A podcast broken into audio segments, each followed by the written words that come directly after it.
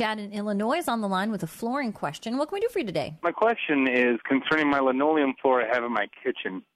It was damaged probably during installation, and before we moved in, they cut out little squares and they patched it up. Well, over time, those squares have come up and gotten brittle and rolled over, and it looks horrible. And I want to know is there a way that I can repair that, kind of like the way they did, um, with cutting out a square or two from a closet or underneath the stove?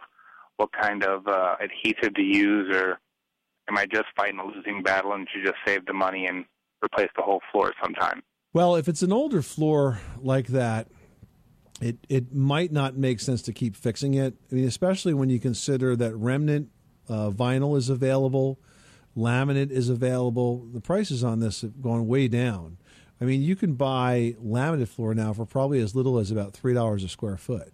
Mm-hmm. So not expensive, pretty easy to install, all locked together, and actually will last you know a long, long time. I mean, I've had laminate floor in my kitchen for twenty years, and uh, it's really not shown anywhere whatsoever. So I think you know, given what you've been through with this, it's probably time to move on. All right, my wife would totally agree with you. All right, okay, well. You, you, we've we've now given you our blessing. Go ahead and buy some new flooring, okay, Chad? Make your wife happy. Thank you. All right, take care. Thanks so much for calling us at eight eight eight Money Pit.